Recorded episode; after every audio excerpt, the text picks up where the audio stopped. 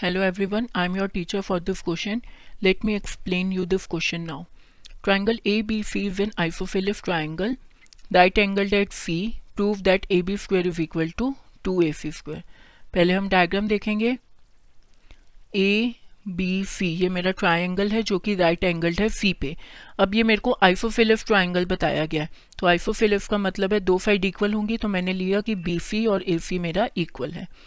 अब इस ट्राइंगल में पाइथागोरस थ्योरम को अगर मैं यूज़ करती हूँ तो मेरा होएगा A B square equal to B C square plus A C square. Hypotenuse का स्क्वायर जो है, मेरी दोनों साइड्स के स्क्वायर के सम के इक्वल हो जाएगा। ठीक है?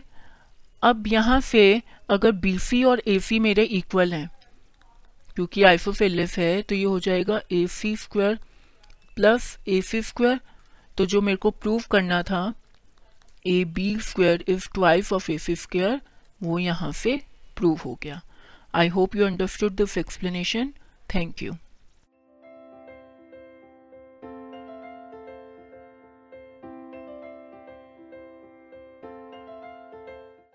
this podcast is brought you by hub hopper and Shiksha Abhiyan अगर आपको ये पॉडकास्ट पसंद आया तो प्लीज़ लाइक शेयर और सब्सक्राइब करें और वीडियो क्लासेस के लिए शिक्षा अभियान के यूट्यूब चैनल पर जाएँ।